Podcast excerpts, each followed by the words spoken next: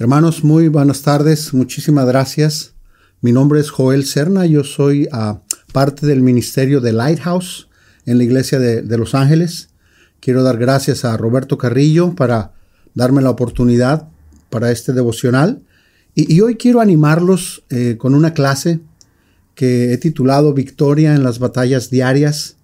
y yo quiero animar con esta clase, hermanos, a nuestra fe. Saber que tenemos un Dios todopoderoso que que está en control de todas las situaciones y que ha prometido guardarnos, protegernos en, medio de cualquier cosa que pasemos. Que no tengamos temor, no tengamos miedo, porque Dios está en control. Aun cuando tal vez no lo sientas o no lo veas, Dios sigue estando en control de esta situación que está ocurriendo, y no solo de esta situación, pero de cualquier situación. Me gustaría iniciar eh, con una oración y después compartir algunas escrituras que personalmente han ayudado mucho a, mi propia vida. Así que acompáñame en una pequeña oración. Ah, Padre Todopoderoso, quiero dar gracias por la oportunidad de compartir con mis hermanos, a más allá, mi Dios de, los ángeles, eh, este pequeño devocional. Yo pido que tu escritura, tu palabra, nos ministre, nos inspire, nos ayude a llenarnos de ánimo, a llenarnos de confianza, de fe, Padre Santo, que tú estás trabajando. Bendice Dios cada palabra, que seas tú a través de mí. En el nombre de Jesús. Amén. Y, te decía, es importante no, no tener miedo, saber que Dios trabaja. Ah, mira, escuché una historia. Era una mujer que en las noches tenía gran miedo de que alguien se metiera a robar a su casa. Todas las noches checaba cada puerta, cada ventana, varias veces con temor y con miedo vivió por muchos años pensando que en cualquier momento, cualquier noche, alguien podría entrar a su casa para robar. Lo que ocurrió un día después de varios años, ella y su esposo escucharon un ruido en la cocina. El esposo se levantó y adivina qué. Era un ladrón. El esposo sujetó al ladrón, lo, lo ató y le dijo, ahora le dijo al ladrón, te voy a llevar a presentar a mi esposa. Ella tiene 10 años esperándote. El punto en esta historia es que un ladrón nos roba una vez, pero el miedo, el temor, la angustia nos puede robar muchos días, muchos meses, muchos años. Hoy, hoy tenemos temor del coronavirus, eh, pero sabes que en otras ocasiones hemos tenido temor de tantas cosas. Temor a la economía, temor a una situación familiar, temor a la salud, cada día, todos los días hay batallas y hay luchas que compiten por mi fe, que compiten por tu fe. Todos los días hay algo que quiere robar tu fe. Y hoy quiero a compartirte algunas de estas batallas diarias, pero al mismo tiempo la clave de cómo superarlas. Podemos ver sí la batalla, pero podemos ver cómo la palabra de Dios nos ayuda a superar eh, nuestros temores. Eh, quiero compartir en Filipenses capítulo 4, eh, un capítulo lleno de esperanza. Solamente voy a leer a cinco versos del capítulo. Eh, pero quiero que sepas, estos versículos van a ministrar tu, corazón como han ayudado al mío. Esta es una carta que Pablo escribe desde la, desde la cárcel. Y me encanta porque Pablo no escribía cartas solamente al azar. Pablo no tenía una carta genérica como un tamaño le queda a todos. Pero cuando tú lees sus cartas o cuando lees la palabra de Dios, cada carta escrita, cada mensaje escrito era específico para la audiencia que lo recibía. Cada una de las cartas de Pablo atendían una necesidad específica para la iglesia en que la dirigía. Y en este caso, en Filipenses, Pablo pone su atención a que la iglesia piense, recuerde el poder de Dios, el amor de Dios, la protección de Dios para que se llenen de gozo, y al final nosotros, dos mil años después, seguimos beneficiándonos de estas cartas y ahora vemos en nuestro momento de necesidad, vemos cómo esta palabra llena la necesidad en el que nos podemos encontrar. Entonces la primera batalla que tenemos todos los días, eh, la primera cosa con la que luchamos es, ah, luchamos con la inestabilidad. Eh, en el capítulo 3, Pablo quiere animar al final del capítulo 3 a la iglesia para que puedan superar la inestabilidad que viene de falsos hermanos atacando a los hermanos. Y cuando viene el versículo 1 del capítulo 4, Pablo les dice, por lo tanto, queridos hermanos, a quienes amo y extraño mucho, que son ustedes mi alegría y mi corona, manténganse así firmes en el Señor. El llamado de Pablo a la iglesia, a los hermanos, les dice, manténganse firmes. Este es, es una, este, un término militar. Es la orden que un general le daría a un soldado cuando le dice, cuida tu territorio, mantente firme en el lugar que te ha asignado. Y el soldado defendería con su vida esa área que el general le ha confiado. De la misma manera, eh, Pablo nos llama a nosotros en un mundo tan inestable, en un mundo siempre cambiante, en circunstancias distintas cada día. Esta situación del coronavirus cambia cada día. Las circunstancias cambian cada día, nuestra vida cambia cada día. Pero hay algo firme, algo en lo que podemos poner nuestros pies, algo en lo que podemos confiar, y eso es en el Señor. Nuestra confianza viene no en las circunstancias, nuestra confianza viene no en los problemas, nuestra confianza viene en que tenemos un Dios todopoderoso que está en control de lo que nos del lugar donde nos encontramos. Peleamos la inestabilidad siempre y la clave es Jesús. No sé si tú recuerdas, pero cuando yo era niño eh, en la escuela primaria, uno de los maestros hacía un ejercicio. En este ejercicio el maestro escogía 10 niños. De esos 10 niños le pedía a uno de ellos que saliera del salón un minuto. Después se quedaba con los otros nueve. Y a estos nueve niños les ponía en el pizarrón un problema con dos posibles soluciones. Una solución era la correcta, la otra solución era la incorrecta. Entonces le pedía a los niños, a los nueve niños restantes, les decía, quiero que cuando yo pregunte cuál es la solución correcta a la pregunta, escojan la equivocada. Y así para ver qué tan influenciable era el otro niño que estaba afuera. Cuando el otro niño regresaba dentro del salón, el maestro leía la pregunta y decía, ¿cuál es la respuesta correcta?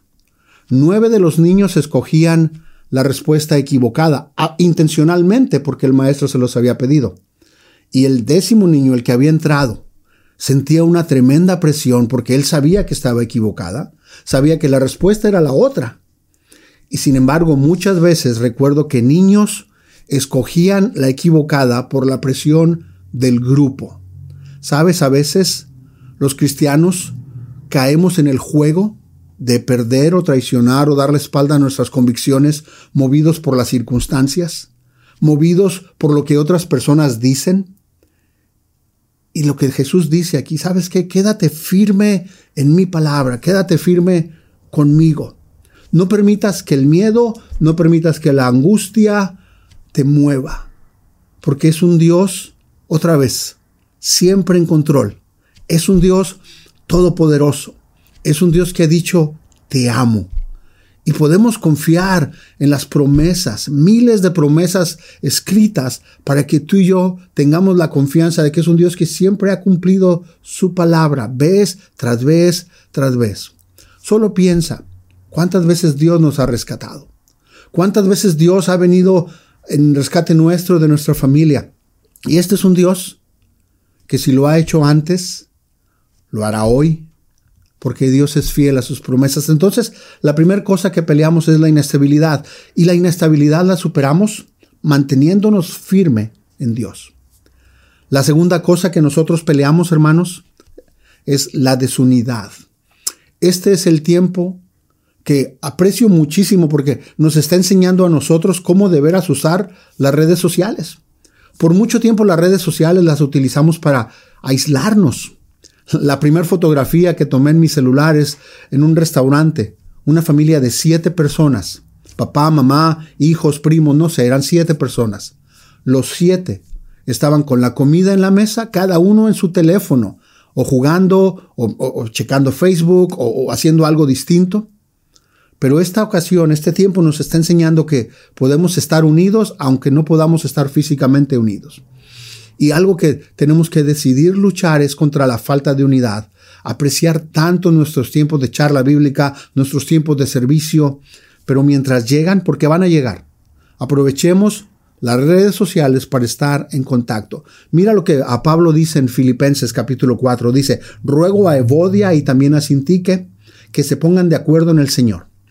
Y, a ti, mi fiel compañero, te pido que ayudes a estas mujeres que han luchado a mi lado en la obra del Evangelio, junto con Clemente, con los demás colaboradores míos, cuyos nombres están en el libro de la vida. Si estás buscando nombres para tu hija, ahí hay dos buenas opciones, Evodia y Sintique. Pero aquí Pablo les dice, pónganse de acuerdo. Algo ocurrió entre estas dos mujeres que causó problemas. Fue tan grande la noticia, fue tan grande la, el conflicto, que las noticias le llegaron a Pablo en la cárcel. Tuvo él que tomar un momento para escribir y decir, por favor, pónganse de acuerdo, únanse. Me encanta Pablo, Pablo no se mezcla en el problema, no dice quién tiene la razón, quién tiene la culpa, no, no dice cómo piensa Evodia o cómo piensa Sintique, lo único que dice es hay que estar unidos, hay que estar unidos en Cristo. Podemos tener cada uno nuestra opinión, nuestra perspectiva, pero qué tan importante es hoy, más que nunca, estar unidos en Cristo. Parece que estas dos mujeres serán ah, principales, mujeres principales en la iglesia, posiblemente eh, de las primeras miembros, de los primeros discípulos, fundadoras, pero cuando no hay unidad, tampoco somos efectivos en el ministerio. Tampoco somos efectivos para ser utilizados por Dios. Y Dios dice, les ruego que se pongan de acuerdo. Pablo las anima, pónganse de acuerdo en lo que Jesús espera de cada uno de nosotros, estar unidos en el cuerpo.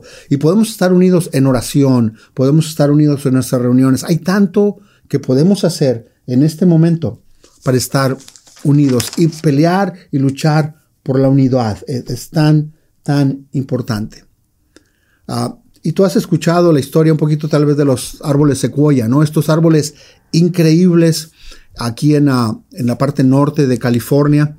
Se dice que algunos de estos árboles, su circunferencia puede ser hasta 100 pies de circunferencia. Pueden, algunos de ellos se dice que tienen hasta 4000 años. ¿Tú sabes el secreto de estos gigantes? ¿Tú sabes cómo se han sido capaces de permanecer y sobrevivir a través de los años? Parte de eso es su sistema de raíces. Su sistema de raíces es profundo, entra profundamente en la tierra. Pero no solo entra profundamente en la tierra, también se expande bajo la tierra, de tal manera que estos árboles conectan sus raíces unos con otros y se sirven de soporte unos a otros. Cuando hay tormentas, cuando hay movimientos de tierra, eh, las raíces que estos árboles han formado los mantienen unidos y los mantienen alto. Así de importante es la unidad en, nuestra familia. Así de importante es la capacidad de perdonar, la capacidad de amar. Y, Pablo dice, si hay algo que perdonar, perdónalo. Si hay algo que hacer a un lado, hazlo. Y tal vez puedas decir, ¿qué tanto tengo que perdonar? Lo que sea. 70 veces 7. Porque el perdón trae paz. El perdón trae sanación. No solo a la otra persona, pero especialmente a uno cuando necesita perdonar. ¿Cuántas cosas nos ha perdonado Dios? Mucho más, mucho más grande que lo que tengamos que perdonar. Y Pablo dice, manténganse unidos, hay que estar ah, unidos, cuidándonos, asegurándote que las personas a tu alrededor están bien, haciendo llamadas eh, en, oración, planeando parejas de oración, planeando videoconferencias. Estemos unidos en Cristo. Ah, hay otra cosa que luchamos luchamos también con el desánimo. Mira, esta iglesia tenía muchas razones para estar desanimada. Su fundador estaba en la cárcel, pleitos internos, falsos cristianos atacando. Hay muchas cosas para estar desanimados. Y tal vez nosotros tenemos muchas cosas para estar desanimados. Y, ves las noticias. Incluso en mi casa tuvimos que decidir qué tanto de las noticias vamos a ver o no porque afectan. Escuchas y escuchas malas noticias y, afectan nuestra fe. Entonces, Pablo dice aquí, ¿cómo resuelves el desánimo? Pablo dice, alégrense siempre en el Señor. Insisto, alégrense. Pablo nos ayuda aquí con esta frase que dice alégrense, que quiere decir gozo. No solo la alegría del jajaja momentáneo, pero un gozo interno. ¿Basado en dónde o basado en qué? Dice en el Señor, en Jesús. Cuando piensas en Jesús, es imposible no sentir gozo. Cuando recuerdas o recuerdo de dónde me sacó Dios, ¿Qué propósito me ha dado Dios? ¿Cuánto amor tiene para mí? ¿Cuánta gracia ha extendido en mi vida? Es imposible no sentir paz. Poder considerar que en medio de la tormenta puedo tener paz, tranquilidad en Jesús. Tal vez no en las circunstancias, pero en Jesús, en la promesa de Jesús para cada uno de nosotros. Y el llamado es, mantén tu gozo, mantén tu gracia, mantén tu paz en Jesús. Otra vez, en Cristo. Recuerdo que ah, hace mucho tiempo leí una historia, dice que un rey quería ah, un, cuadro que reflejara la paz perfecta. Entonces hizo una convocatoria a todos los pintores del reino, les dijo, quiero que me dibujen la paz perfecta. Y vinieron cientos de ah, pintores para dibujar la paz perfecta. Algunos dibujaban el cielo, algunos dibujaban las montañas, los mares, los ríos. Pero el ganador de la, del concurso del rey fue un cuadro muy extraño.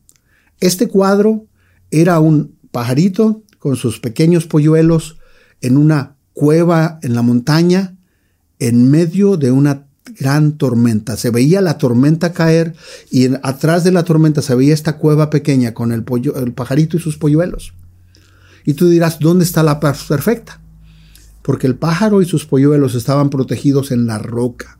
Afuera era una tormenta, pero adentro estaban protegidos porque estaban protegidos en la roca. Nuestra protección viene en Jesús. Lo que dice la escritura aquí en este en Proverbios, capítulo 15, Proverbios dice, para el afligido todos los días son malos, para el que es feliz, todos son de fiesta. Algunos de nosotros tenemos que tomar decisiones serias en nuestro caminar con Jesús. Algunos de nosotros tenemos que tomar decisiones serias en nuestra relación con Dios. Este es un gran tiempo para desarrollar una relación con Dios que nos da paz, una relación con Dios que nos da tranquilidad, que se quita el miedo, que se quita la angustia, porque hemos tenido y desarrollado una relación con Dios profunda. Es tiempo, hermanos, tal vez para algunos, de estar eh, con una relación tibia o fría. Es tiempo de tener una relación fuerte, profunda. Muchas personas no están yendo a trabajar, están trabajando desde su casa. Muchas personas han perdido sus trabajos. ¿Sabes qué? Aprovecha ese momento si tú estás ahí para orar más, para estudiar más tu palabra, para acercarte más a Dios. Aprovecha el tiempo que Dios de alguna manera ha proveído para que puedas estar más cerca de Jesús, para luchar contra el desánimo. Cuando luchamos contra el desánimo, también hay otras personas luchando con el desánimo. Mira el uh, versículo 5 en uh, Filipenses 4 dice, que su amabilidad sea evidente a todos. El Señor está cerca. Ahora dice también hay que pensar en otras personas, que otras personas puedan ver nuestra fe, que otras personas puedan ver nuestra confianza en Dios. Este es un gran tiempo para no, no encerrarnos, pero para salir, alcanzar personas, eh, poder estar primero en tu casa, haz un buen tiempo en tu casa, oración con tu familia, estudia la palabra con tu familia, con tus hijos, con tu esposa, con tu esposo. Un gran tiempo para hacer evidente la fe, hablar cosas de fe un gran tiempo para hablar con vecinos. Gente no está en la calle, está en la casa. Hey, haz una videoconferencia con tu vecino, haz un estudio bíblico con tu vecino. Nuestras charlas bíblicas, nuestras células están trabajando ahora a través de videoconferencias y ha funcionado súper bien. Haz algo en tu vecindario donde la gente pueda ver tu fe. Asegúrate que personas a tu alrededor tienen comida. Asegúrate que están protegidos. Eh, ora por ellos, mantente en contacto. Te voy a decir algo, el miedo también es una motivación para buscar de Dios. Y hay mucha gente con miedo, hay mucha gente que quiere respuestas. Es un gran momento para que tú des respuestas, es un gran momento para que traigas la palabra de, de Dios a la luz. Dice que somos, tenemos luz, somos luz, y la luz brilla más en la oscuridad cuando los vendedores de joyas quieren vender un diamante. Si te has fijado, viene en un velvet, ah, en un ah, trapo negro o en un estuche negro. Y esto es para que con el fondo negro la luz del brillante resalte. La luz brilla más cuando hay más oscuridad. Y hermanos, tenemos un gran tiempo, una gran oportunidad de que la luz de Jesús brille a través de cada uno de nosotros. Así que en estas luchas eh, podemos nosotros salir victoriosos. Dios, Dios los bendiga. Deseo uh, que aprovechemos este tiempo para crecer mucho en nuestra fe, porque este tiempo va a pasar. Eh, las situaciones difíciles van a pasar. Y cuando volteemos atrás, podamos ver el tiempo en que más creció nuestra caminata con Dios y cuando más fuimos efectivos para ser utilizados por Dios. Así que muchísimas gracias. Dios los bendiga. Y hermanos, adelante. Gracias.